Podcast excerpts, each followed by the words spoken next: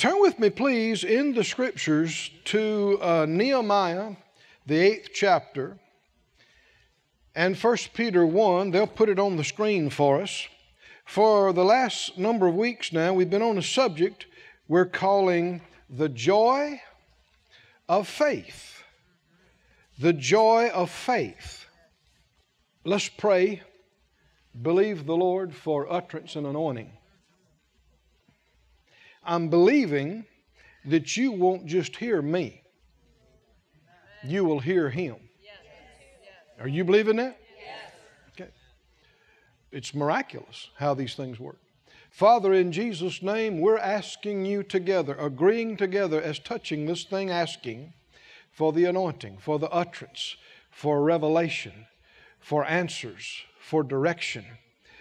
And we ask for eyes and ears and heart and mind that see and hear and receive, perceive, understand. We ask for it. We are believing to hear you, to hear you, and to hear what you're saying to us right now about what's happening right now and what's coming tomorrow. We ask for it. We believe we receive it. We thank you for it in advance by faith. And we say, we know it's so important that we not just hear it, but that we do it. We put it into practice. And with your help, we purpose and say we'll not be hearers only, nor forgetful hearers, but we will be doers of your wonderful word. And as surely as we do, great things will happen because you always watch over your word and perform it in the lives of those who do it. In Jesus' name, amen. Everybody said that believe it, say amen. That means so be it. Said out loud, I'm a doer. I'm a doer. Not just a hearer only. Not just a hearer only. You know, um, that's the only people that get results. There's confusion amongst many churchgoers because they say, well, you know, man, I've been going to church for all these years and, and this hadn't happened for me and that hadn't happened for me and I don't understand it. Things don't happen just because you go to church, mm-hmm. Amen. or just because you read your Bible, or just because you pray. When you hear from the Lord, there's something else supposed to follow. You're supposed to do what He said. You're supposed to make that change in your life. Make that adjustment. Stop doing this, start doing this. Change this, and then do it as a way of life. And as surely as you do, then God gets involved. Hallelujah. And He does things you can't do and nobody else could do for you. Say it one more time I'm a doer. I am a doer. I'm a doer of the Word of God. Nehemiah 8, the people had backslid for years, and under the leadership of uh, Nehemiah and Ezra the priest, they were getting back to God. And one of the things that they did to help get back to God is they spent half a day reading the Word of God to the people. Of course, in those days, most folks couldn't read. And so they're reading it to them. And then, for hours after that, the priests are explaining to the people what those verses and scriptures meant. Well, when they heard it, the people began to cry and mourn because they saw how far off they had gotten away from the Word, away from God. In uh, verse 9, Nehemiah, which is their Tirshatha, Nehemiah 8 9, Ezra the priest, the scribe, the Levites that taught the people, said to the people, This day is holy to the Lord your God. Mourn not, nor weep, for all the people wept when they heard the words of the law. Then he said to them, Go your way, eat the fat, drink the sweet, send portions to them for whom nothing is prepared. For this day is holy unto our Lord. Neither be ye sorry, for the joy of the Lord is your strength. Said out loud, don't be sorry. Don't be sorry. Now that's talking about sorrowful, mourning. You saw they were crying and mourning, sorrowful. Don't be sorrowful, for the joy of the Lord is your strength. Said out loud, don't be sorrowful. The joy of the Lord, is, my strength. Is my strength. Let's say it together. The joy of the Lord is my strength. Another time, the joy of the Lord is my strength. It is my strength. Joy is a force. Joy will strengthen the weak parts of your being. Amen. Amen. True or not? Joy, there is strength in joy, there is healing in joy, there is restoration in joy. Joy is good medicine. It's good medicine. What if you got weak kidneys, a weak heart, weak joint? You need some strengthening. Could joy strengthen your heart? Well, there's numerous verses that talk actually about the strengthening of the heart in the scriptures. Go with me over to the book of Proverbs. Proverbs 12 and 25.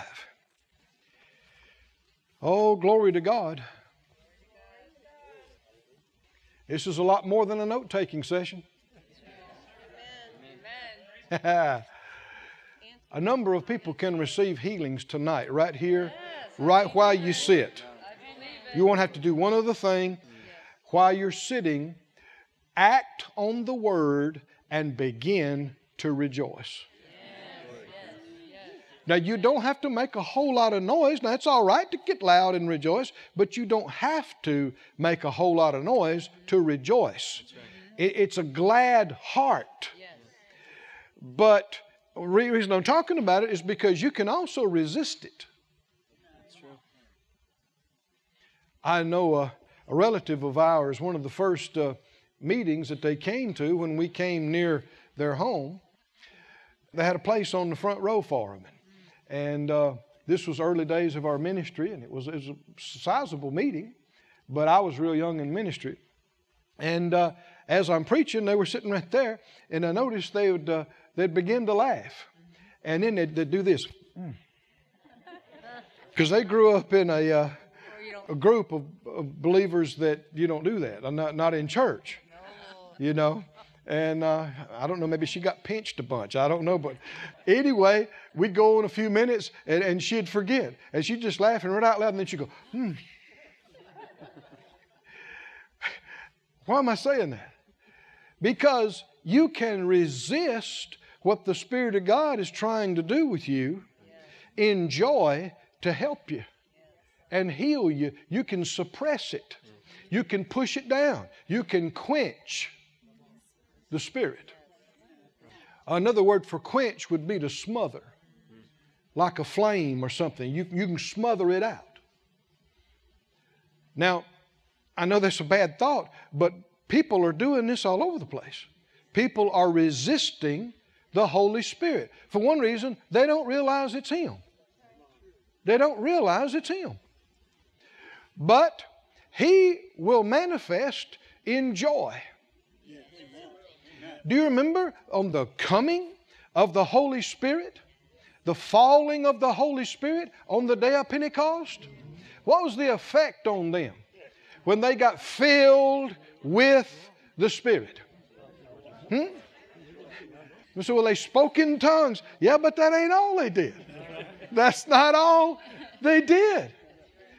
They come a tumbling out of that upper room.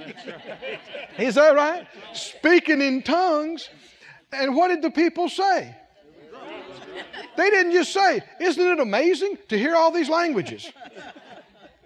Because you could come down all dignified single file, speaking in different languages.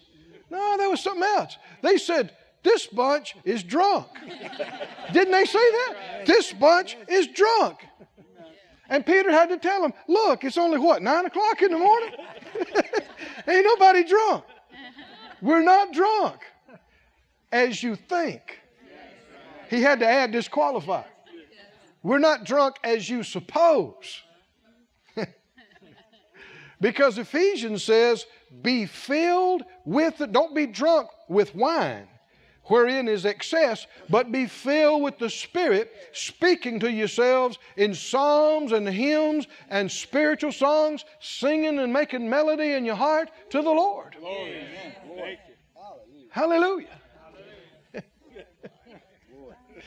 And this reveals the kind of spirit he is and that we have. You remember Jesus told the disciples, the sons of thunder, when they wanted to call fire down on, those folks because they didn't act like they was going to receive Jesus. He said, You don't know what kind of spirit you're of. No, we're not calling fire down on people today. and you have to say that even to some good believers sometimes because how many ministers and good Christian people have gotten so sober and so serious and so judgmental and argumentative about doctrines and things, and it's just for months and years now, they're having no fun. They're so rigidly righteous and so doctrinally correct. They think. They think. They imagine. But this no joy, no peace, dull life is not the right spirit. This combative, argumentative, holier than thou, judgmental, that's not the right spirit. That's not the right spirit. Not the right spirit. Mm-mm. You're not supposed to go around straightening everybody out. Who made you? The Holy Ghost police. Huh? uh-uh. Here's another great word. Are you ready? Everybody awake? You're not supposed to say everything you think. and you're not supposed to do something about everything you see and everything you recognize. There are times you're going to see things so clear, and what people need to do is going to be so obvious to you. And if you listen to the Spirit of God, you won't say one word, right. and you won't do one thing. Amen. The Lord told me this years ago, early in ministry, because I, I made some mistakes like all of you have, trying to uh, trying to tell people things that I knew they needed.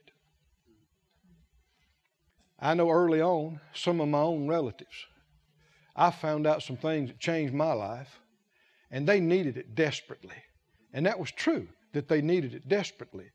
But they didn't want to hear it, they weren't ready to hear it. And me trying to, to tell them and trying to, and I probably didn't do it the best way either. You know, sometimes we're rougher with family than we should be. Hmm. Nobody knows what I'm talking about. Sometimes we're, we're, we're too blunt, we're too abrupt, we're too pushy, because that's my sister, that's my brother, that's, that's my child, that's my this, my that, you know. Mm-hmm. There's this thing called being led by the Spirit. Have you heard of this? This is how we're supposed to operate. And we're not supposed to judge according to appearances. And we're not supposed to walk by sight. We're supposed to be led not by what we think, not by what they need. We're supposed to be led by the Spirit. And only He knows what they'll receive. And the truth is, a lot of folks are not ready for you. They are not ready for you. And they're not going to be ready for you, not even in the future. The Lord is going to use somebody else other than you because they're not going to receive it through you. Even if they know you're right, they still won't receive it because it's you. And if we were mature and led by the Spirit, He would check us and we would back off and realize I'm not the one. He's going to use somebody else on this. I'm not the one. But then there is somebody that'll receive it through you. There is somebody. And you want to be ready for that, for Him to use you with them. And the Lord said this to me concerning ministering to people. He said, It's not what you know, what I know, it's not what they need, it's what will they receive. It's not what I know and see. It's not what they need. It's what will they receive. And there's only one person who knows that. And that's the Holy Spirit. And if we listen to Him, He'll show us. I know one of the first times I endeavored to minister the Word. This was back before I ever went to Rhema. This is back, oh man, what is this, 40 years ago? I uh, had just got a hold of the great truth that we've been redeemed from the curse of the law. And I was so stoked. I was so excited. I thought, glory to God. Everybody needs to hear this. Everybody's got to find out about this. And just the, the almost the next week, I guess it was, the, on a Wednesday night at my church, the pastor asked me to share. Well, I hadn't been sharing. No. So I thought, this is God. I just got this message, and now I got this opportunity. Glory to God. So uh, I, man, I gave them both barrels. I, I said, glory to God. I said, according to Deuteronomy 28, all these things are the part of the curse of the law. And according to Galatians 3.13, we've been redeemed from the curse of the law. And I was ready for them all to jump up and shout. And nobody jumped up. And nobody shouted.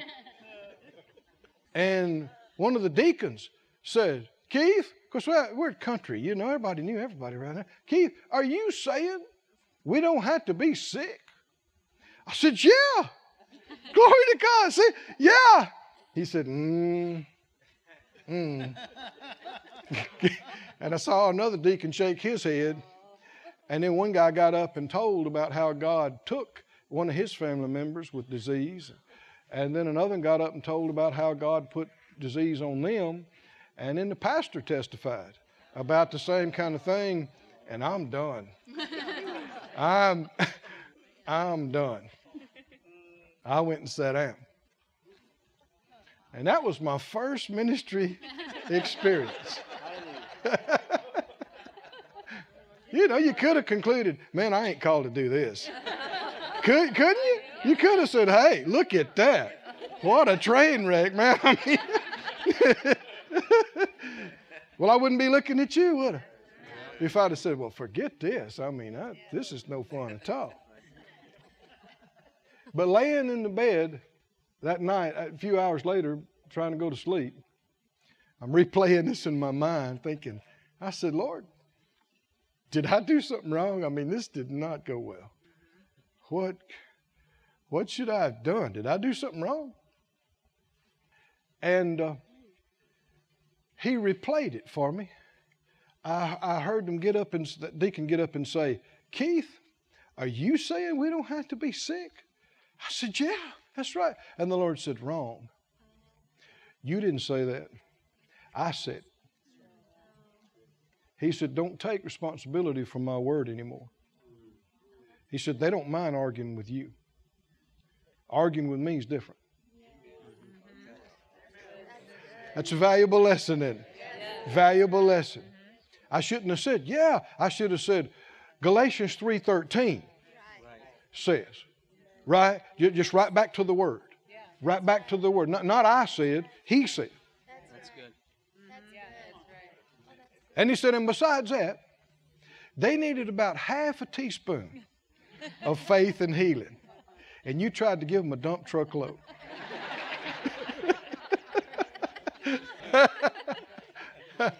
but the story has a happy ending. What was it, just a year or two, a couple of years later? They invited me to come back. This is after we'd been to Rhema. Come back and hold a meeting. We had, what was it, a week's meeting or several days meeting? And had a great meeting. Had miracles, had healings, had gifts of the Spirit, had people get filled with the Holy Spirit. Yeah. So it did have a happy ending. It just took a few years.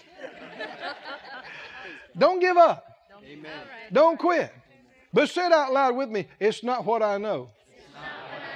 It's not what they need. It's what will they receive.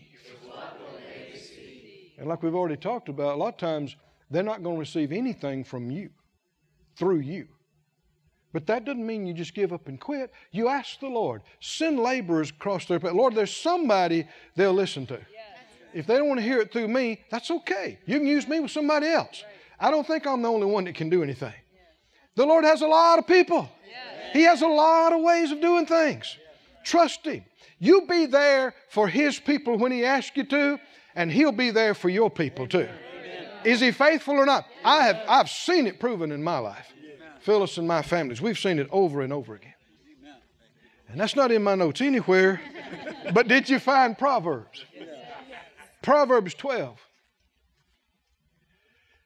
It says, Heaviness in the heart of man makes it stoop, but a good word makes it glad. Amen.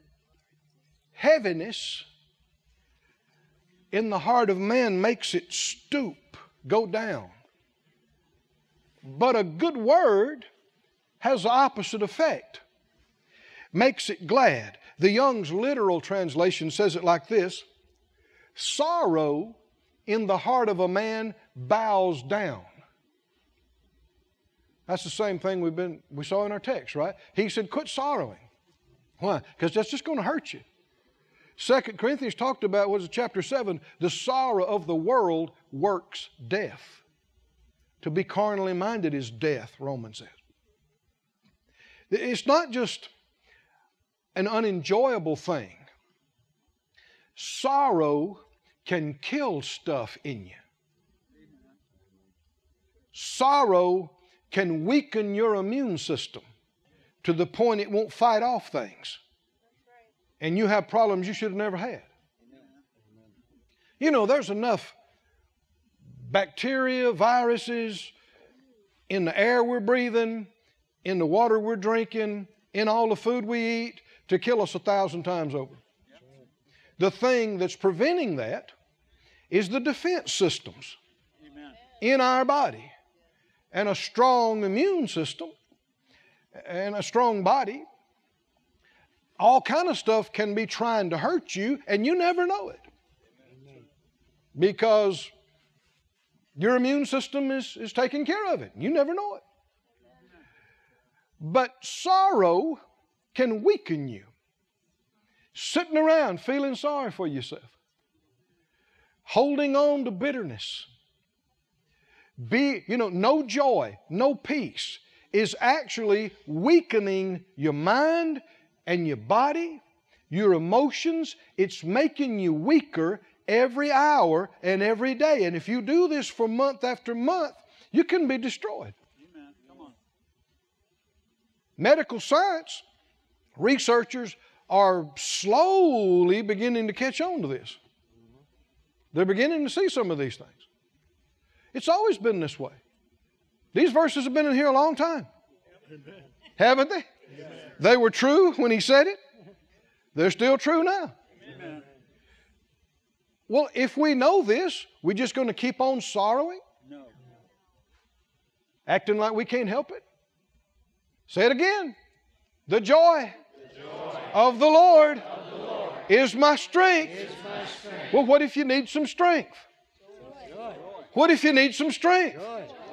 I got to tap into some joy. Do I have anything to do with this? Can I access joy? Can I initiate some things that'll cause joy? It's true. Look at the 15th chapter and the 13th verse. 15, 13. Again, we'll read the Young's literal.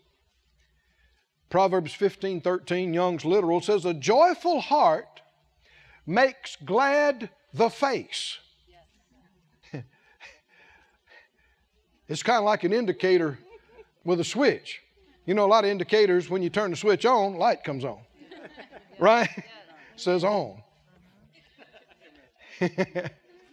and uh, if the heart's glad, the face, if, if the heart's joyful, the face is glad. Sometimes people will try to tell you, well, I got, I got a lot of gladness in my heart, you know, deep down. I know I look kind of grouchy, but, you know, you just can't tell. No, I'm sorry. That's not how it works. No, no, no. Continually grouchy countenance, not a glad heart, not a joyful heart. No, it affects your face. it does. What's on the inside affects the outside. That's what all this is telling us. Is it true or not? You get this settled, it'll change your life. Is it true that what's on the inside of me affects the outside of me? Well, if it affects your face, it can affect your kidneys. It can affect your blood. It can affect your lungs, your immune system. And that's what he's saying. I tell people say, well, there's no cure. Actually, there is. Actually, there is. Take two big doses of joy. Tell me about it in the morning. I assure you, it's going to affect your anatomy, your body, your systems, your glands, your organs. It's going to affect you. Not just your body, but your soul and your emotions and your mind. You're connected. Spirit, soul, mind, body. It's all connected. We divide them to talk about them, but they function as one unit. They flow together. Like sometimes people have tried to separate it and go, my heart's amazing, but outside I'm a mess. I'm sorry. I just, uh-huh. No, that's not. the outside is a reflection of the inside. True or not? I know some folks don't want to believe that, but it's the truth. Why? You see it, a joyful heart makes glad the face. By grief of heart, the spirit is smitten. Joy brings you up. Grief and sorrow bring you down. Bring you down.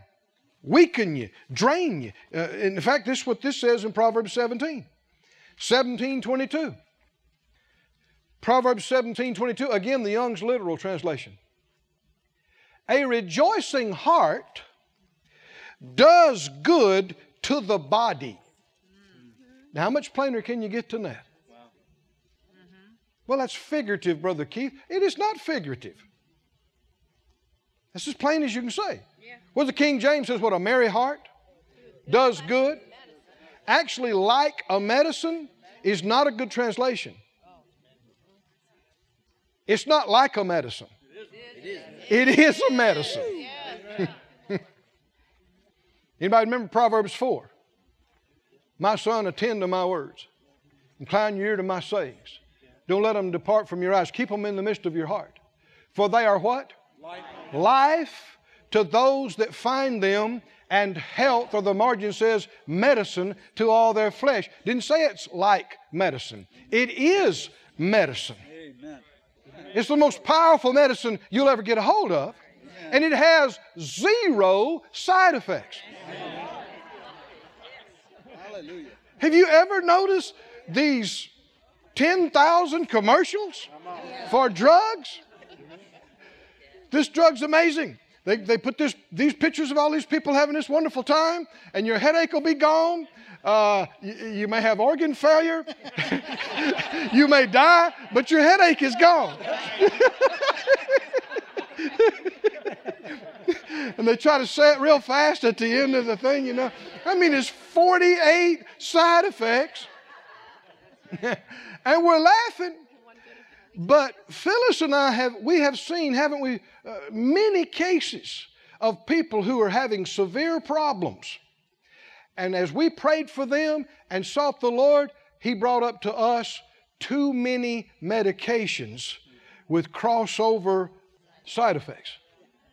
And as soon as they got off some of that stuff, those problems went away.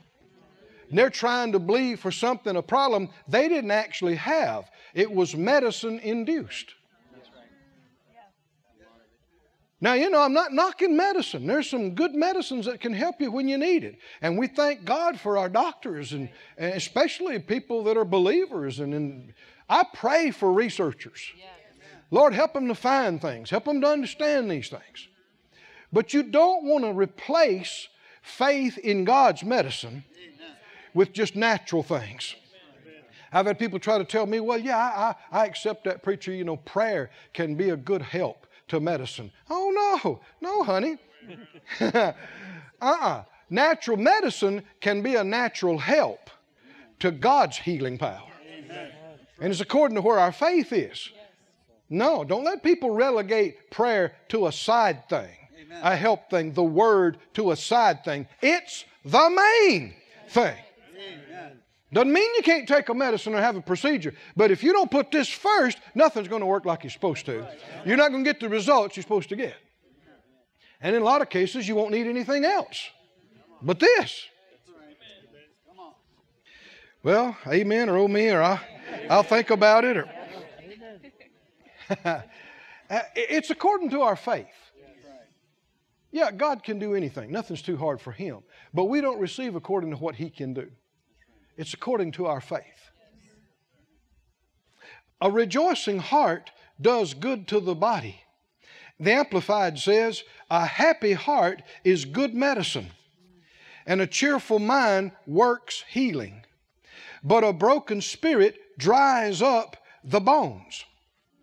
God's Word translation says, A joyful heart is good medicine but depression drains one's strength. That's the God's Word translation.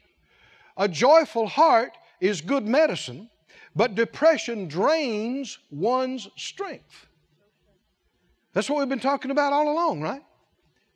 Is it true that depression will drain your strength? Yes. Then you can't afford it. I said you can't afford it. I can't afford, we can't afford depression for two hours. We can't afford it. I mean, living in this world, stuff we're dealing with, our, the, our frailty of our human body condition right at this time, we can't afford anything draining us. We need something strengthening us. Can we do anything about being depressed? Or are we helpless victims? Are we powerless against feelings? If you feel bad, do you have to act like you feel bad? If something bothers you or a thought tries to get you down, do you have to stay home with a box of tissues and the, uh, uh, the curtains pulled? Do you have to? Now we're talking about being spiritual. We walk by faith, faith not by sight. Now, sight includes all the stuff that's going on out here, it would include feelings. We walk by faith. uh, someone was purported to have asked Brother Smith Wigglesworth one time about how he felt about something. And they said he bellowed and said, I never asked Smith Wigglesworth how he feels. I tell him. Well, that's good advice. Never ask yourself, well, how do you feel?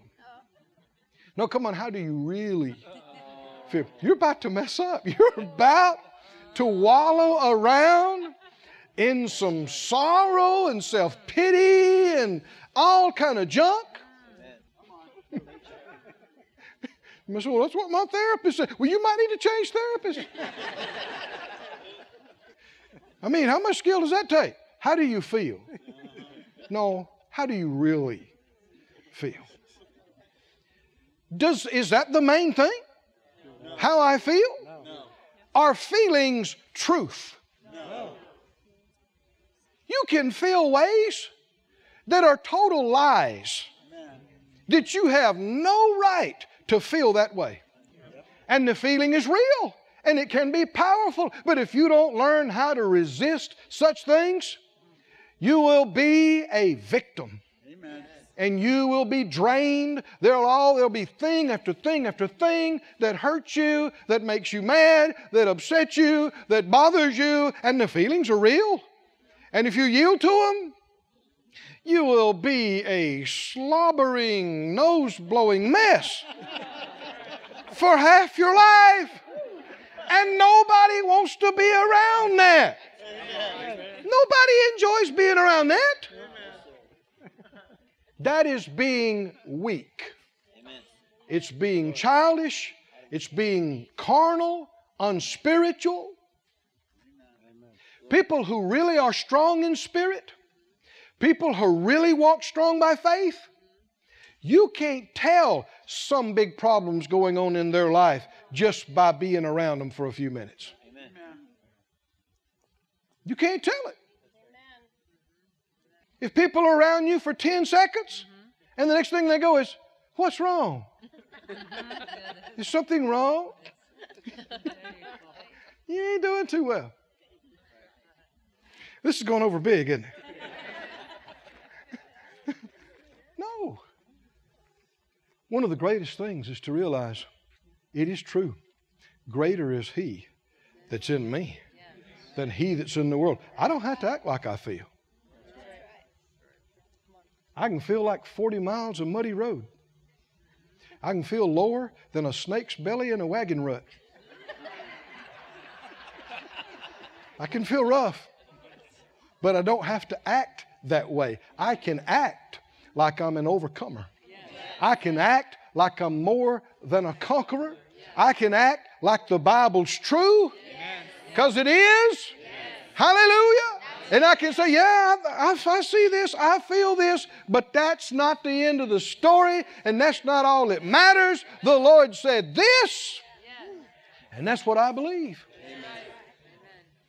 Brother Hagin, uh, Kenneth Hagin, my father in the faith, he, he's pastored for a number of years, and he said uh, every church he would take, many of them were uh, run by the board, run by the deacons, and they had had numerous pastors. And, and uh, he said it'd take sometimes a while for them to let him lead in some things. They're used to running everything. And, and so uh, he said sometimes they'd start talking about a problem, and then he'd go to this one, he'd talk about it some more, and this person talk about it some more. He said by the time they got back around and circled him, they'd look at him and go, uh, Lord, Brother Hagin, what are we going to do?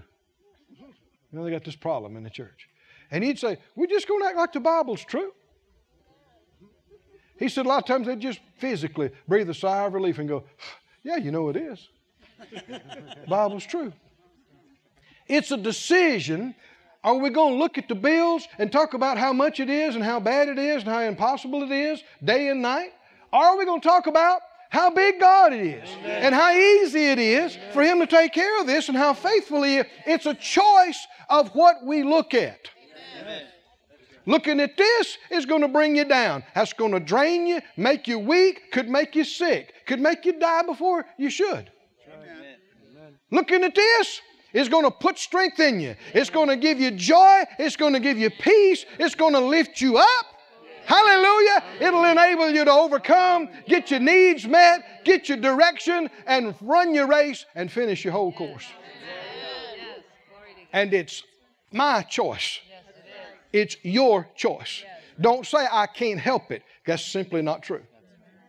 It's my choice what I look at. Your choice what you look at. Every day of our life, you can be a negative soul. We don't have this. We don't have that. We need this. We need that. This is wrong. That's wrong. That's wrong. That's the other. That's acting like nothing's right. And you do that, enough, you'll think you got nothing to be thankful about, nothing to be glad about, nothing to look forward to. That's how people get suicidal. I saw this working in healing school. People would fixate. They got something wrong with their finger. And they go, My finger. My finger is not right. It doesn't work right. Other people's fingers work right. Why can't my finger work right? If my finger would only work right my finger, my finger, and totally forget. You got nine that are just fine. Amen. Got good elbows, good knees, ten good toes. Come on, are you listening? Yes. Totally act like you got nothing to live for because my finger is not right. A joyful heart is good medicine. But depression drains one's strength. The Living Bible says a broken spirit makes one sick. Now, this is as plain as you can say it. A joyful heart is good medicine, does good to the body. Depression drains your strength, broken spirit makes you sick. Now, look with me in 2 Corinthians 1. We're stepping over into another level of this now. And if you hadn't got the previous parts, you need the previous parts. Go back and get them, go online, download them, watch them, listen to them, get caught up with us. And once you begin to get this in your own life, there's something else. Another step. 2 Corinthians 1 24. 124 says, He said, Not that we have dominion, this is Paul, over your faith, but we are helpers of your joy, for by faith you stand. We're what? Helpers of your joy. Paul said, I am a joy helper. He said, I'm not lording it over your faith. I'm not trying to domineer over your faith.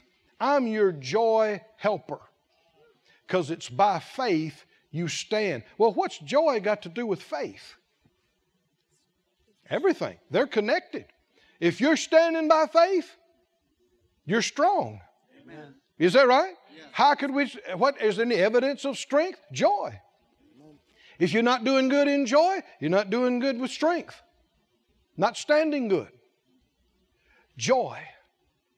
He said, I'm a helper of your joy. We've been reading in Job.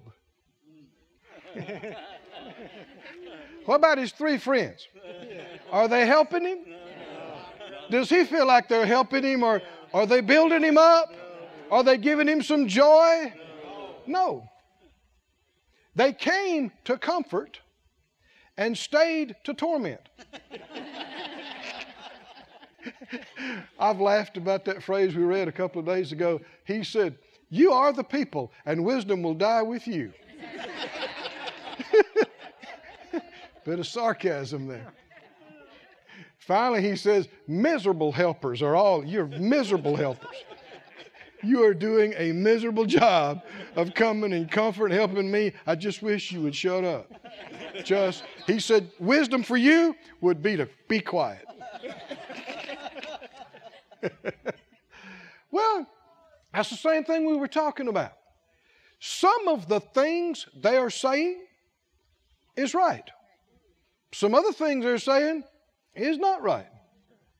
But even the things they're saying is he in a position to hear it right now? This man is about out of his mind with physical pain, problems, just all his kids just got killed. His wife is not even supporting him. She's telling him, Why don't you just get this over with? Curse God and die. How would you feel? He feels like he is completely abandoned by God, by everybody. They have no clue that a devil exists. Amen. Yeah. Can you see that? They ask questions like, if it's not God, who is it? They have no clue that a devil exists. They have no clue that resurrection is even a possibility. Did you read them talking about that? They're like, if a man dies, will he live again? They're saying, no, that's the end.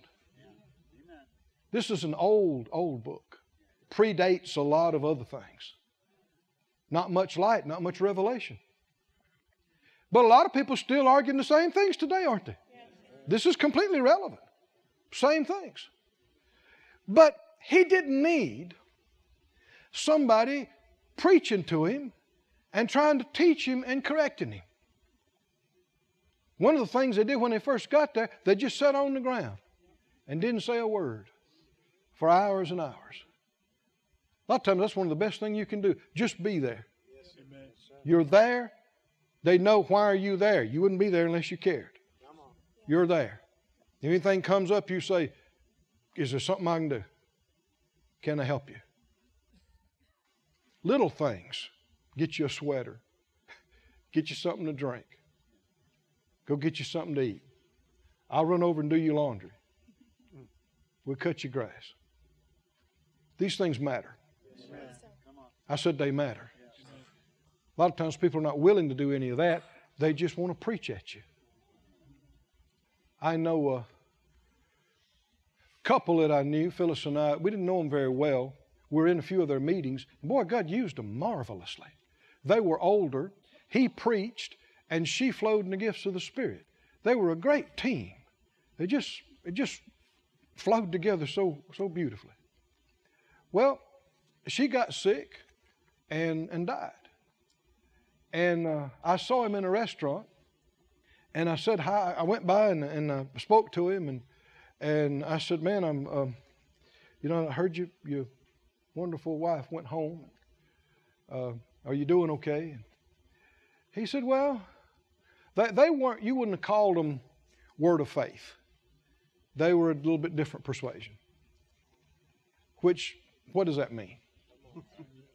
We're all the same family. Is that right? If you're born again, you're born again. You're in the same family. But I'm just saying they weren't, they didn't run some of the same circles we did. And he said, Well, he said, uh, I, I've been hurting. I said, I understand. Y'all together a long time, right? He said, Yeah. Ministered together after how many decades, he said. He said, You know, some of the Bible school students came by and they want to talk to me, and they told me, you know, if she had had enough faith, she wouldn't have died. He looked at me with tears. He said, That didn't help me, Brother Keith. I said, I know it didn't. I'm sorry. That, that doesn't sound appropriate to me. I said, I know y'all have faith. I, and I'm not talking about faith for healing right now. I'm talking about they lived a life for God for decades and decades. How many millions of people won't even go to church? And here they ministered for Him. For de- come on, can you see this? And of course, these young guys, these young ministers, that's part of their problem. So young, so inexperienced, hadn't been through much of life to even know I'm sure they might have thought they were doing well. But how can you help somebody? If you really want to help somebody, you want to help their faith. Amen. Right, come on. Come on. I said you want to help their faith. And if you're helping their faith, it's going to be evidenced by an increase of joy and peace and life. Can you see this? If what you're doing they only cry harder and want to get away from you. You're not doing good. Come on, can you see this? Maybe they're wrong about a lot of stuff. You think you're right about everything? Maybe you do know some things about this area they don't know. But they may know some things about another area that you're oblivious to as well. Amen. Kindness is love. And and empathize. Imagine if that's you. Put yourself in their shoes. How would you want to be treated? What would help you? And what you're thinking is, can I do anything? Can the Lord use me to help their joy? help them come up. And you don't just need to say, well, cheer up, bud. no, why? Why should they cheer up? What reason do they have to cheer up? What about that situation right there? I've been there many times in ministering to people.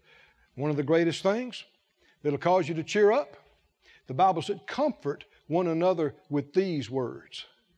What words? Words about what's happening after this life. Amen. Heaven is real. Amen. Where is she right now?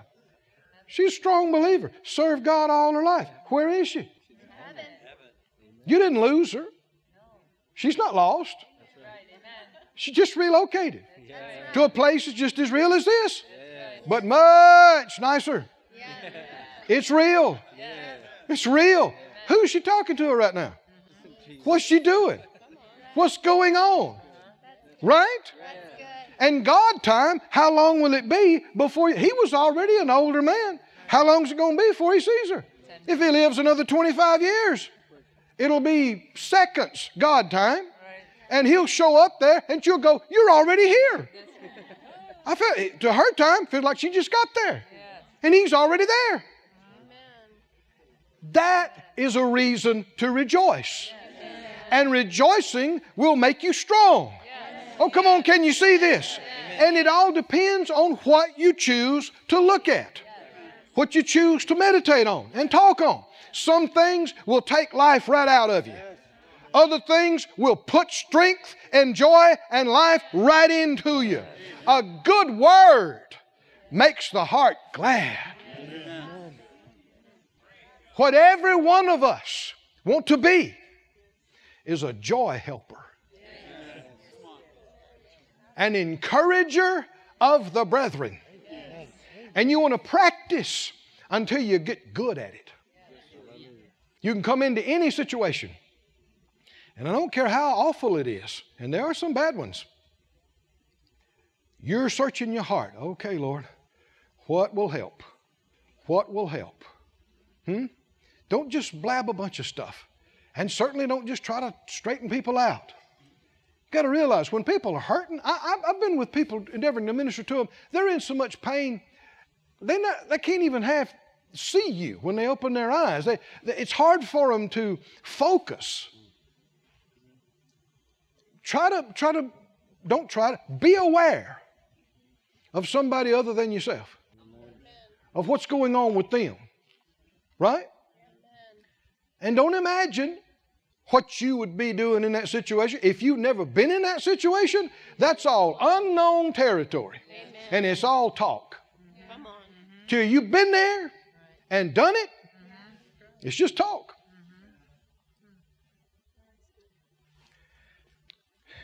One thing that uh, uh, could be brought up right now is the scripture says, Weep with them that weep. It also talks about rejoice with the rejoicing and weep with the weeping. That's Romans 12, 15.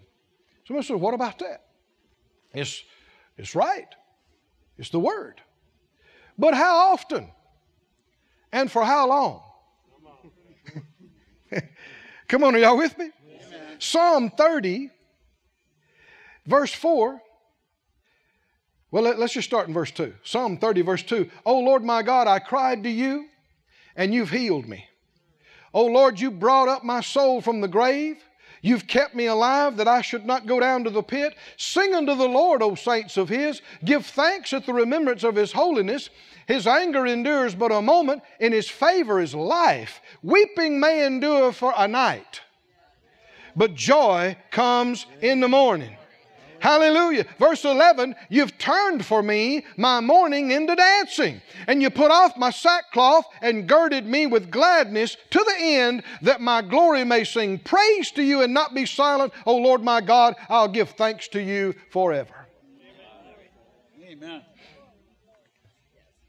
There are some very hard things to deal with in this life and in this world. There have been some times I've, I've wept uh, at people's hurt and the thing they were having to deal with. But I'm not going to do that for days in a row. Amen. Come on. I think the maximum it ought to happen. It ought to be over in the morning. In the morning's a new day. What are we going to do? We're not going to lay around and cry and feel sorry for ourselves. That's not faith. If you care about people, you care if they're hurting. And it touches you.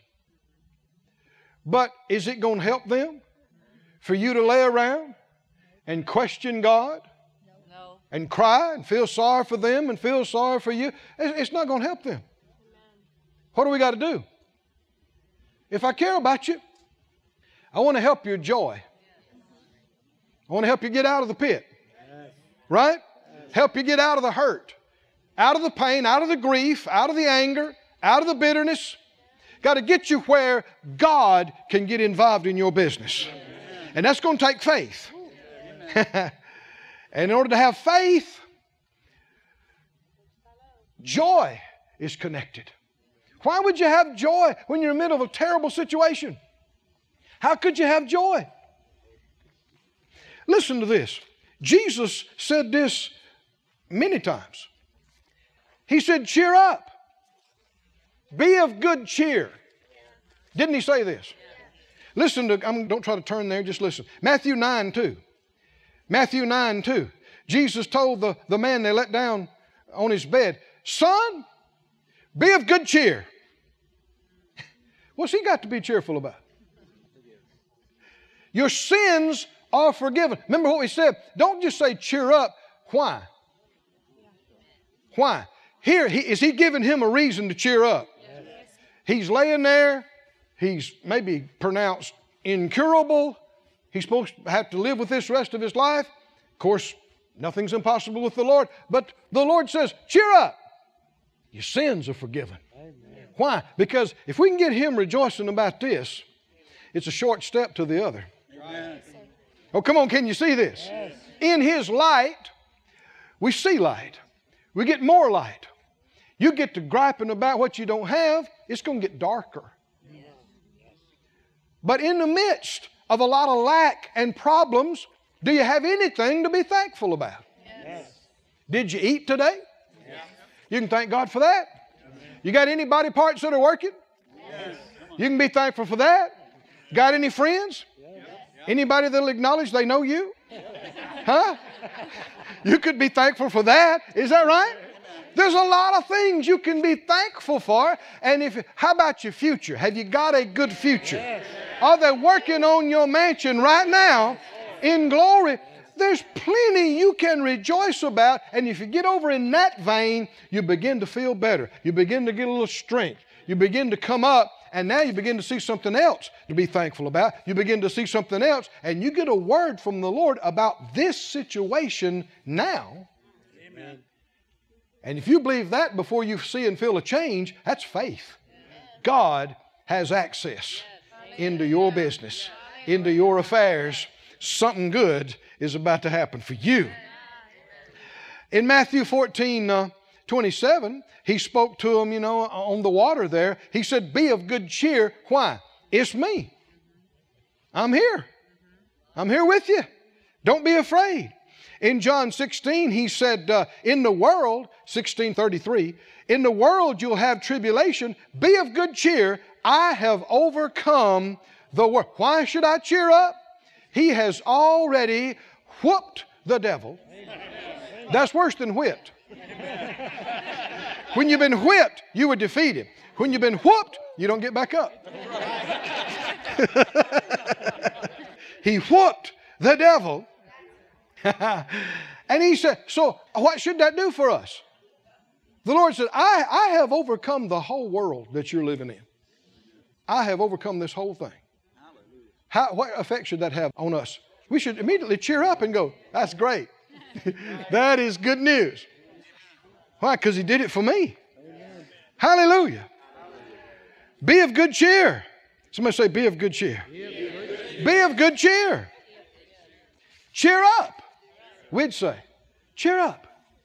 And then, but you need to follow it with why. Cheer up. Why? That's where listening to the Holy Spirit comes in. Amen. Because some say, well, I, I just pick a verse and give them a verse. Well, it's all the Word of God, but no, there is a word in season to the one that's weary. And the Lord will quicken that to you. And it will be the reason why they should cheer up. Now, if you give it to them at the Lord's direction and they don't cheer up, it's because they don't believe it. Mm-hmm. They didn't accept it. Well, that doesn't mean you get preachy and get hard on them. That may be where you see if they need another sweater mm-hmm. or some lemonade. Yes. Come on, are you with me? And you just, and, and, and if they react like they don't want to hear you, well, you're not the only one that God can use. There's other people, right? But you stay in faith. You are a joy helper. When you come into the situation, no matter how dark it may be, it ought to get brighter just when you come in. Is that right? People should say, You are a ray of sunshine. Actually, it's a ray of God's light.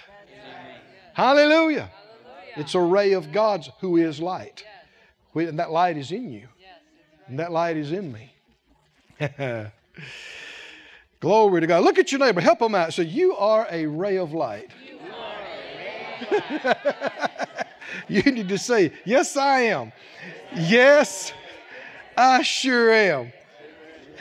I sure am. you know, uh, we are warned and cautioned about offending little ones that believe in Him. Now, that's not just physical children, that can be young ones spiritually as well. How serious an offense it is. And what that has to do with, you never want to discourage anyone's believing in Him. Just like you can be a helper of joy, you can be someone who just rains on everybody's parade. You can be a negative soul that no matter what anybody comes up with, you're like, oh, that ain't gonna work. No, you can't do that. No, you might as well just accept this is gonna be your lot in life. And if you convince them of that, and they lose what little faith they had, you're responsible. Amen. You'll be held accountable. You never want to do that. I said you never want to do that. The Bible said concerning Jesus, Matthew 12, 20, and this is a quote from Isaiah. He said, A bruised reed he will not break, and a smoking flax shall he not quench, till he send forth judgment to victory. The Amplified says, A bruised reed he will not break, a smoldering, dimly burning wick he will not quench, till he brings justice and a just cause to victory. We should treat every ebbing ember of hope and faith in a person as a personal challenge to get revived. Is that right? If somebody says, I just don't think there's any reason. I mean, I believe in God. Hey, that's an ember. You go, You believe in God? You believe in God? Tell me again how you believe in God. You re- come on, say, it again. You believe in God? I, I do. I believe in God. God can do anything, can't He? Can God do anything? God is a good. God been good to you. What are we doing? and the, with the Holy Spirit's direction and help, they can begin to brighten up a little bit. That's what uh, cheer up literally means brighten up. If you look up the Hebrew words, the Greek words, it means brighten up. It also means to have courage. When the Lord's saying cheer up, He's saying brighten up. It's a cousin to light B. And that's the first time I've ever said that. Well, what's brighten up? Brighten up with what? That's light. Brighten up. Jesus, He's not going to condemn you because you don't have a full flame of faith. How many remember he said, if any man lack wisdom, do what? Let him ask of God, who what? He gives freely to everybody, and what he, he won't do. He won't, I'm going to paraphrase, he, he won't come down on you for being dumb. You say, God, I need some wisdom. He'll say, You sure do. You are one dumb rascal. no, he, he won't do that. You say, God, I need some wisdom. He said, honey, how much wisdom you want? I will give you all the wisdom you need, baby. Come here. Come here. Let me give you some wisdom. Should we be like him? And when it comes to faith, you and I should treasure, instead of judging or looking down on anybody because they don't know some things or their faith is not very strong. We should be excited to find a half of a coal that's barely warm. Got something to work with. What do we do? Come on, man. Yeah, you can. Yes, you can. I know uh, when I first started laying hands on people, ministering healing, back a number of years ago, I saw some folks that were, you know, they basically were challenging people. Do you have faith to believe for this? I don't know if you do or not. Come on, you had you better. Do you have it?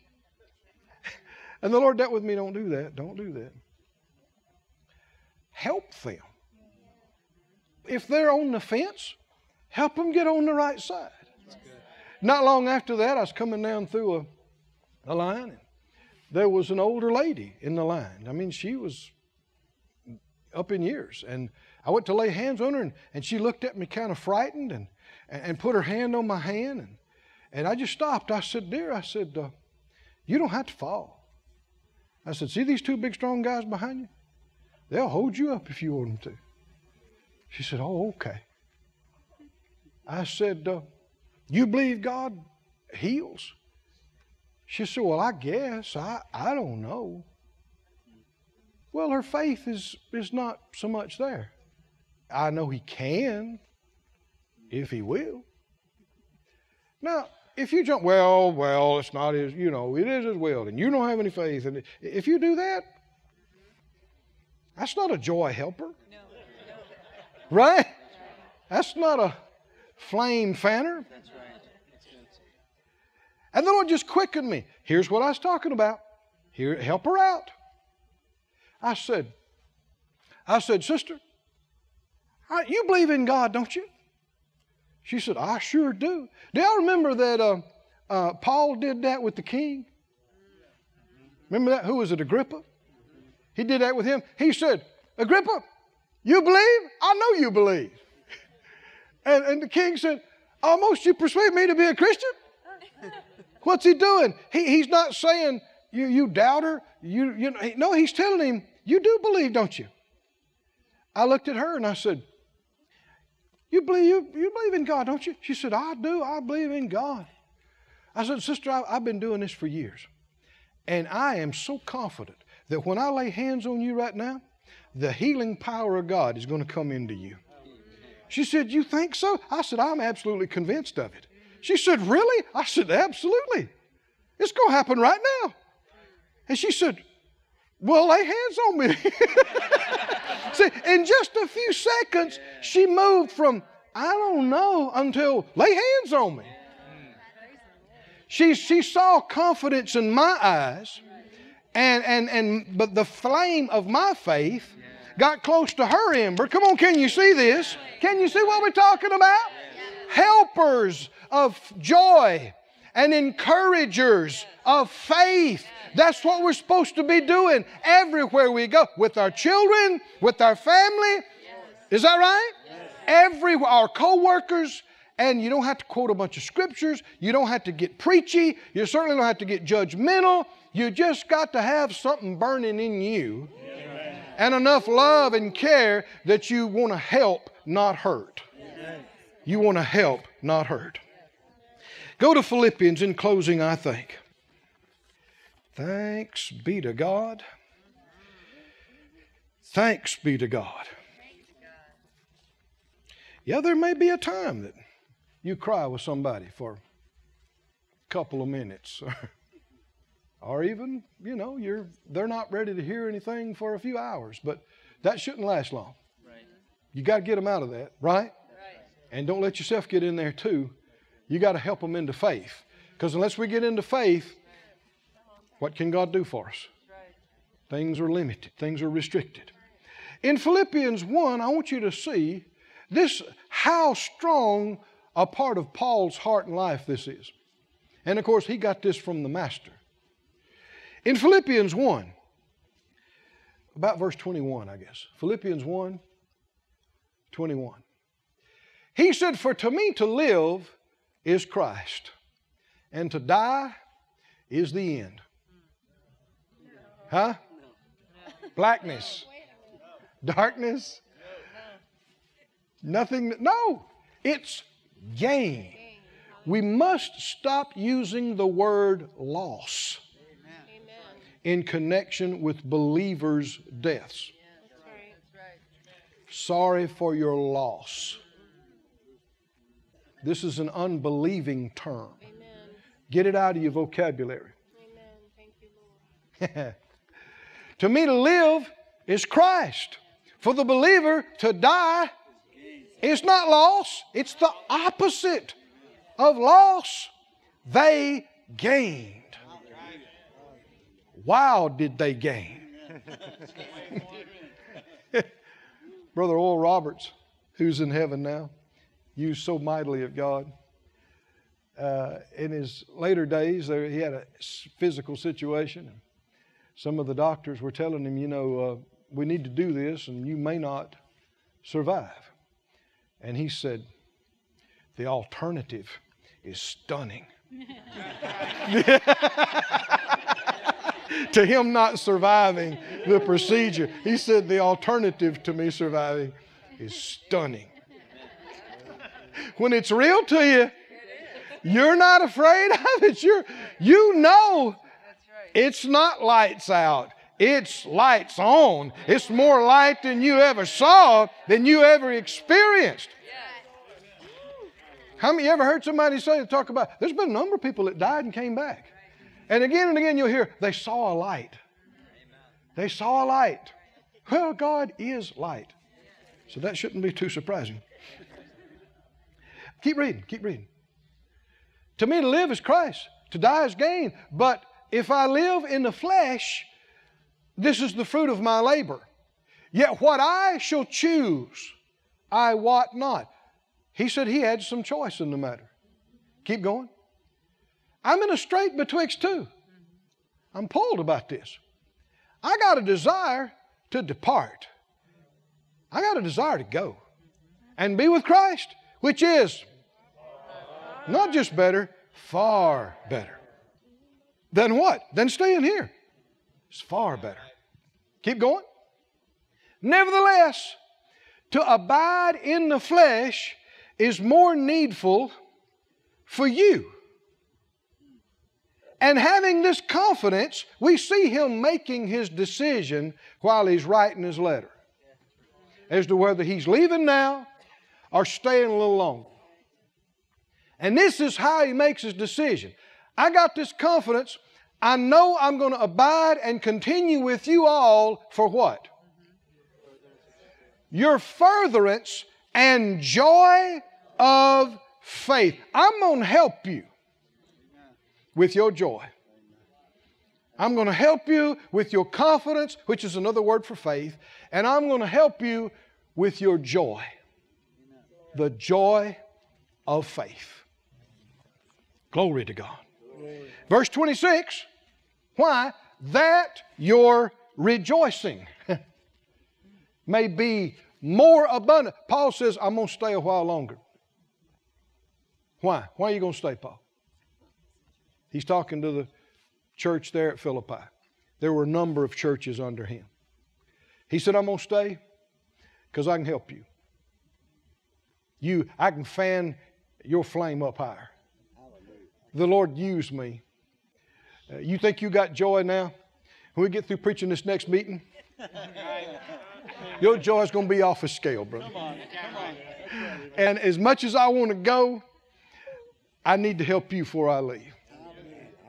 Come on, can you see this? This is strong motivation. You say, well, I'm not Paul. Yeah, but you can do the same kind of thing in your circle of influence. Do you believe it or not? there are people you'll see that I'll never see.